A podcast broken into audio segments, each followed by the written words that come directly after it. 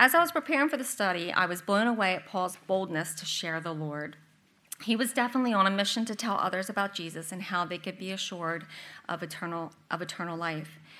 Have you ever shared your faith with someone and they accept the Lord as their Savior? I can remember when I was a brand new LPN, um, I went out to California to go to Bible college, and I was just really um, um, bold and just I don't know, just shared it very. Um, I don't. It just was easier then. I don't know if it's because I was young or I don't. I don't know what it was, but um, I was charge nurse on the floor that night, and my, the one aide that she was incredible. Um, she came in, and I just discerned right away that she she was crying and i was like andrea what's you know what's going on? Are you okay? Like you, do you need to go home? And she's like no no no my cat my cat's really sick and, and i think he's dying and um, i don't i can't afford to get him fixed or get the you know the medical issues. And she was like like really devastated. And i just began to like the lord was like share jesus with her. So i did and she accepted the lord right then and there the night was you know me and her and one other aide. And um, she accepted the Lord. She came to church that Sunday. Her life turned around. Here she had really no family in the area. Um, and she later be, told me that she was actually going to go home after that shift and commit suicide because she was that devastated about her cat. That cat was her family member because she, she had no family in the area. And I was like, oh my gosh, Lord, that was amazing that you gave me the confidence to be able to share with her and that she accepted but it doesn't always go that way. Sometimes they're like, uh, you know, I'm not interested, or I am interested, but they don't follow through, or, you know, the, the tons of excuses we get. And if you've been rejected when you're sharing your faith, the excuses know no bounds, but it doesn't mean we're to stop sharing our faith. I think sometimes we get so discouraged, we just kind of pull back. So, what do we do when we get rejected? We keep going. Whether we plant a seed or maybe water that one that is trying to grow, we need to persevere in our witnessing. It is what we're called to do as Christians. It's how we will hear, Well done, good and faithful servant, along with the course, of course, filling the Great Commission Go therefore and make disciples. That's found in Matthew 28 18 through 19. All right, we're going to pray and then go right into verse 1 and 2. Heavenly Father, I just thank you for just this time to be together, Lord. I thank you for each gal that made it um, to come tonight, Lord, and anyone that's not here tonight, Lord. I pray that you'd minister her. You know what's going on in her life and what she needs, and I pray that you'd bless her wherever she's at. And I pray for the women that are here, Lord, that you would just help our hearts, Lord. Um, you know, um, intimately for each of us what's going on in our hearts and mind, what kind of week we've had, what kind of couple days, and what's ahead of us, Lord. So just help us to put aside all that and to just come as your daughters to sit um, at our Father's feet and listen. So we just thank you for your word. In your precious name we pray. Amen. So we're going to look at verse 1 and 2, uh, chapter 2, 1 Thessalonians. For you yourself know, brethren, that our coming to you was not in vain, but even after we had suffered before and were spitefully treated as at Philippi, as you know, we were bold in our God to speak to you the gospel of God in much conflict. Paul was passionate about sharing the gospel. Just before coming to Thessalonica, Paul and Silas were in Philippi preaching the gospel of Jesus and baptizing there. A riot broke out because they had converted a fortune teller, and that people that made, she made money for were very upset because that was their source of income. So they were angry and they stirred up a crowd against Paul and Silas. This disturbance became so serious that Paul and Silas were beaten and thrown into a dungeon fastened in stocks that put them in agonizing position. Basically, their feet and ankles were bound together. What was their reaction? Did they get angry at God? Did they say, Forget this, I'm done walking with the Lord? Did they backslide? No. I'm blown away by this. I had to keep I had to keep like looking it over and over again. They started praying and singing while they were suffering physical torture. I don't think any of us have been on that kind of I mean, I'm sure we get rejected verbally, but we've never been bound and, and beaten and um, the way that they were. And here they are. What faith, what trust to just start praying and singing um, while suffering physical torture. That's, that's big. That's like, wow. You can read that story, more of it, in Acts 16 on your own. But seriously, what passion and devotion they had on their calling. After they were miraculously released, they converted the jailer and his family. So they get saved, which is incredible. They left Philippi and headed for Thessalonica and marched right into the synagogue there to teach the Jews that Jesus truly was their long awaited Messiah. After doing this only three Sabbaths, so three teachings, many believed and the church was established. However, Paul upset the apple cart again in Thessalonica too, and another riot broke out. So the brothers sent Paul and Silas to Berea. So goes the pattern as to wherever Paul went. A riot would break out or trouble. So, back to verse 1 and 2 of our study. Paul is saying that his visit to Thessalonians was not in vain or fruitless. They believed in what he'd said in just three discussions. So, that must have given him much encouragement. I mean, think about how much time you might pour into somebody, you know, witnessing or sharing the Lord, and it's just constantly, no, no, I'm not ready, or you know, I'll do that. I'll do that when I'm uh, dying. I'll, I'll, reach out for the Lord, or whatever excuses you've heard. After three discussions, they were like, "Okay, I'm in." They believed. So he must have been really pumped. Okay, he had just experienced being beaten and imprisoned in Philippi, but that did not deter him from continuing on his mission to convert the Greeks, whether Jew or Gentile. No matter whether the gospel message we tell others is believed or not, God honors our obedience. So sometimes you feel that like I don't know if you ever feel, but you're like that little prompting. Share with her, you know, tell her God loves her, or say, you know, can I pray for you for anything? Or just, you know, and you, are like, ah, and you talk yourself out of it. God will honor that obedience when we're obedient, even if we're rejected. He was way more rejected than we will ever be. The oppos- opposition we face should never discourage us. The Lord told Samuel, They have not rejected you, but they reject him. 1 Samuel 8 7. We are just the messengers doing what God has called us to do. When we share our testimonies and God's sacrificial love for mankind, it's never in vain. Always be encouraged that even if we don't see, you know, we, we're, we're um, you know, the fast food uh, generation, we want to see fruit right away. We want that burger right away. We want to see the fruit. So if we don't see it, we give up. But it's okay if we don't see the fruit right away. We're planting a seed and someone else like another christian sister might come along and water it and it starts growing you just you just never know uh, who god's going to use um, around them you know coworkers or family members or whoever it might be a stranger god always is faithful to bring someone he wants our loved ones saved more than we do and I think we often forget that. We're, we're so heartbroken over where they're at or, and where they're headed that we forget that He truly does want them saved more than we do. Peter tells us that God is not willing for any to perish, but for all to come to repentance. That's 2 Peter 3 9. So continue being that shining light that reflects God's love and mercy, compassion and forgiveness. Pray that God softens their heart to receive God's grace. In the next few verses, Paul assures the church of his integrity. His motives are pure. He's not shy in letting them know why he does what he does. Let's continue in verse 3 through 8.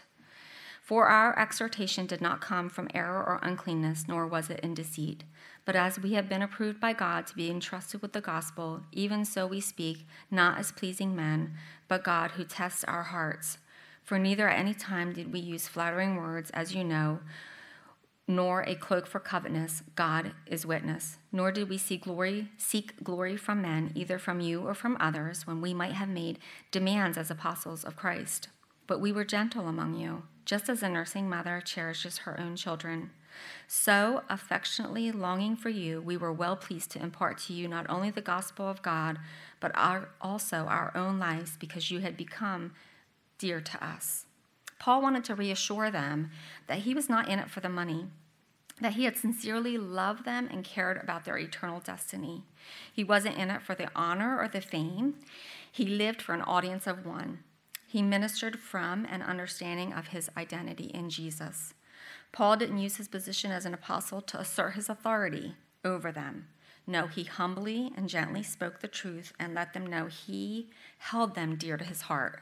As a nursing, I mean, think, I mean, we have some pretty pictures recently of nursing mothers in our church.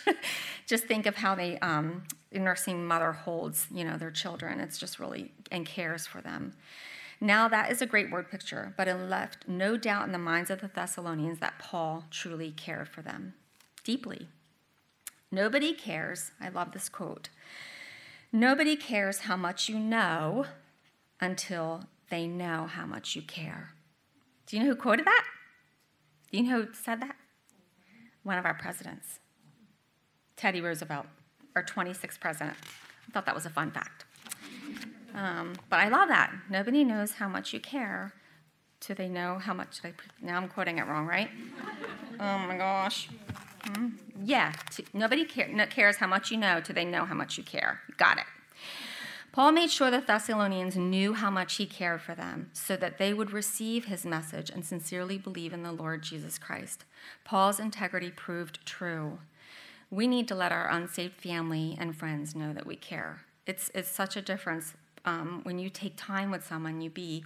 Um, I'm never good at that. Like we, in, when we were in Bible college, we used to go out street witnessing. Uh, we did it in Mexico, and I used to feel like this is so like out of my element. Like I'd rather let's go get coffee or tea. Like I'd rather take my time and build a friendship and then share the Lord. So I felt like that was always like we're like smacking them in their face with reality. But some people need that, and some people like that, and other people like build relationships.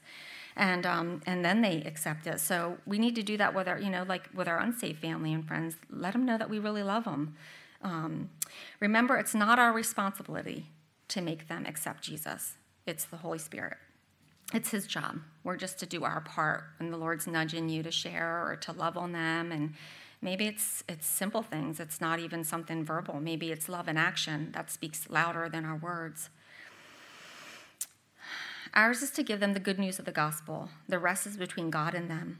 Let's continue with verse 9 through 12, because we have 20 verses. For you remember, brethren, our labor and toil, for laboring night and day, that we might not be a burden to any of you. We, pre- we preach to you the gospel of God. You are witnesses, and God also, how devoutly or devoted, how devoted and just, justly and blameless we behaved ourselves among you who believe. As you know how we ex- exhorted and comforted and charged every one of you as a father does his own children, that you would walk worthy of God who calls you into his own kingdom and glory. Paul's reminding them how hard he had worked and that he didn't he wouldn't be a burden to them. In other words, he didn't expect them to pay him as a teacher of God's word. He sincerely wanted to preach the gospel to them free of charge.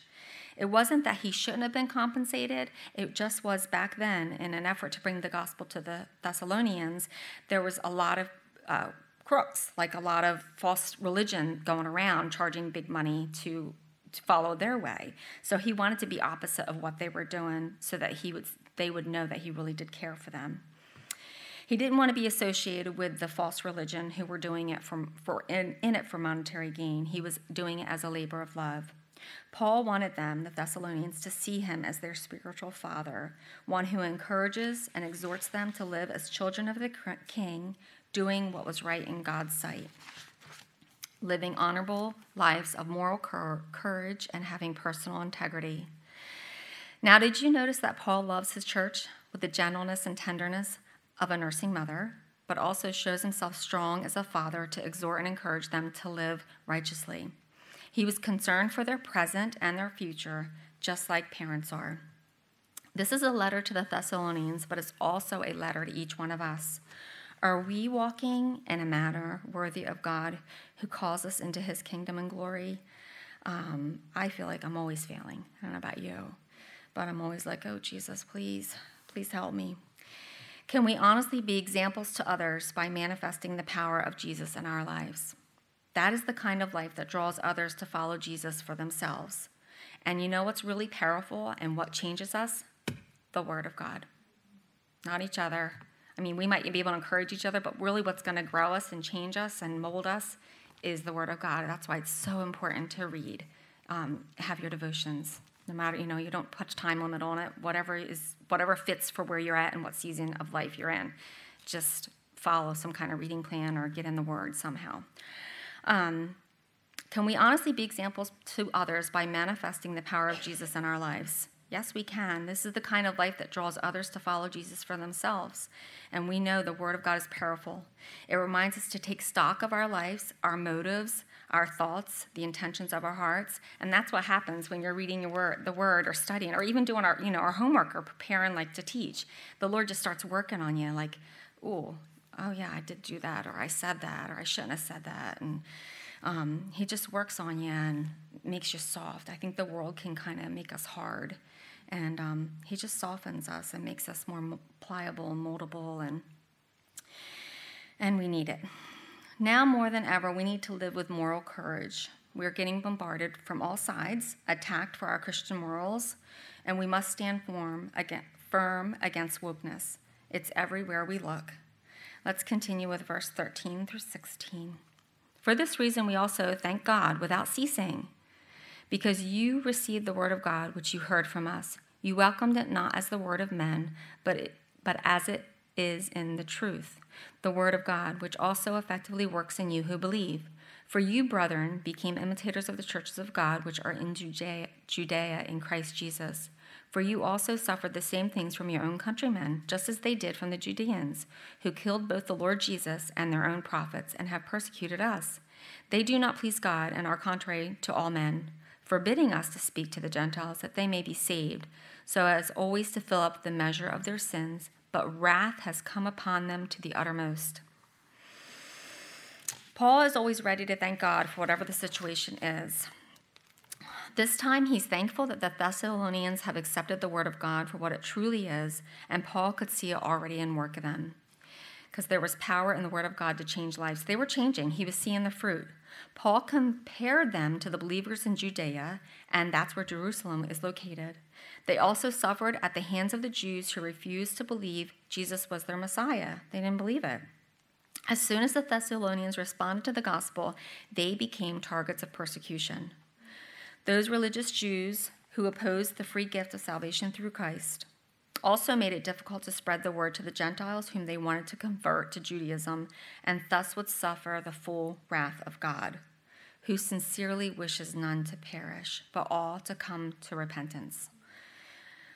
We spoke about the wrath of God the last time we were together, and I don't want there to be confusion about the wrath of God and the judgment of God. We're all going to be judged by God, as believers, the punishment of sins were paid once and for all on the cross by our Savior Jesus Christ. Because we have placed our faith and trust in Jesus, the Father sees us as righteous. All of our sins have been erased, and um, it's amazing to feel that slate has been clean. And I think our minds and women can struggle with um, you know, having dreams of the past or things being thrown up or feeling condemned or beating yourself up. But if you, the Lord doesn't remember, it's thrown as far as the east is to the west. It's all been erased. You have a clean slate and you can start over. I remember when we left Millville and I was in a pretty um, not a good state, and I we moved to Vineland. Me said, "You have a you have a new slate. You're not that Trisha that was in that Millville High School. You're now in Vineland High School, and nobody knows you. Nobody knows anything." And I remember thinking, "Okay, I can do this." Um, she'd pulled me out of all remedial classes and put me in college classes, and I thought, "What? She's this lady's crazy. She believes in me, and I'm going to fail everything." And because she believed in me, and I had this clean slate, and I wasn't identifying myself with that girl, my, my the old girl, I was able to be okay. I can do this and be able to pass and get A's and B's. So it's so nice to be reminded. Those, you know, if they were all written on the chalkboard, they're all gone. You just erase them with an eraser. They're forever gone, and I love that. However, however, there will come a time when the church will be judged for our works. That is our faithfulness in Christian service. That's according to Matthew 16 27. Selfish works are those done with wrong motives, will be burned up. That's the wood, hay, and stubble that we read about in 1 Corinthians 3:12. However, the works of lasting value to the Lord will survive. All of our works after we were saved will be examined and rewarded at the Bema Seat judgment, also called the judgment seat of Christ. On the other hand, those who refuse to believe in Jesus and reject the price he paid on our behalf will suffer the wrath of God. We're definitely not in James anymore, are we, ladies? this is more heavier stuff. Our Heavenly Father sent His only Son to become a man and endure the suffering, being mocked, scorned, scourged, tortured, and nailed to a cross to die the most horrific crucifixion. Sometimes I try like to imagine um, being there. I there's what's the movie that was out about? Um, yeah, I could I could barely even watch it because it was just so I can't imagine like those people that were there and seeing that. And I think if we put it, I mean, we just have no idea because we don't watch those kind of deaths. I mean, it's just they're not. It's illegal now, but that's the way they did things back then. I mean, we just um, it's just so unfamiliar and out of our realm of thinking. But it was horrific the die the death that he died. When we really think of what he endured for us, it's um, truly, truly a love that we can't fathom. It's just. Um, it's, uh, it's just, it's mind blowing. The Father's wrath then is justified and would be poured out on those who turn their back on that free gift of God's grace, those who reject his precious Son and the price he paid for their sins. And according to verse 16, forbidding us to speak to the Gentiles that they may be saved, so as always to fill up the measure of their sins, but wrath has come upon them to the uttermost. So, we just read if you hinder anyone from hearing the gospel so that they might be saved, you reach the limit of your sins and you're subject to the full wrath of God. This is why, ladies, we go out there and we tell people about the good news of Jesus Christ. We share so that they can too, they too can have a personal relationship with Jesus. Verse 17. But we, brethren, have been taken away from you for a short time, in presence, not in heart, endeavored more eagerly to see your face with great desire. Now, Paul first says he cares for them with a nursing mother tenderness. Then he speaks to them like an encouraging father. And now, when he's away, he says that he feels he's orphaned. Isn't that a great picture of a family? Paul saw his church. I mean, he's speaking like a dad. You know, he's speaking like a, a family, like a mom and dad and kids. And honestly, that is how church family has been for us. When we left, um, everyone with um, Megan was two months old and Abby was two and a half, and um, I couldn't get in a car and go see my mother in law or any family. The church family became our family. Like they truly like. Um, that's who we did Thanksgiving with, Christmas with. They you just depended on them. And it's just a beautiful thing when the church really loves on one another like your family. And it's just beautiful to see in action because our families are all dysfunctional. We all have issues um, but we love them anyway. And we got some good ones and we got some difficult ones.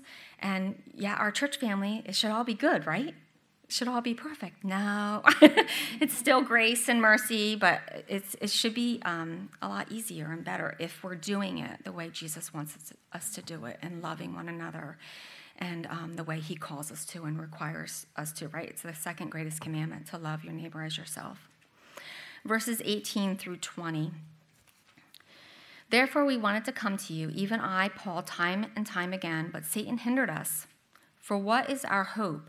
Or joy or crown of rejoicing?